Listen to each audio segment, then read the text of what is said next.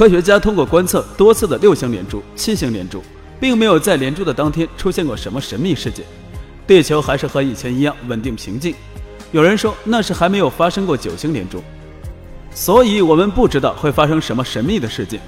九星连珠当天会不会出现神秘的时空隧道，我们不知道，但猜测可能会出现一些自然事件，比如潮汐变化、气候异常等。这主要是由于行星间的引力变化造成的。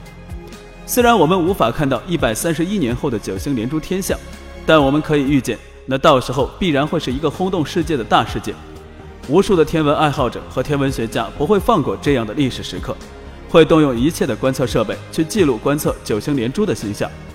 相信很多人也想看一看这一天，地球上到底会出现一些什么样特殊的事件。宇宙浩瀚无边，有无数的星系和天体，自然也会有很多的神秘天象。除了九星连珠，还有很多的宇宙天象，大部分我们都无法理解，甚至一些天象是完全违背现有的物理规律。但存在即为合理，只要是宇宙中存在的，必然是符合科学的。我们解释不了，只能说明我们的科学还没有发展到那个程度。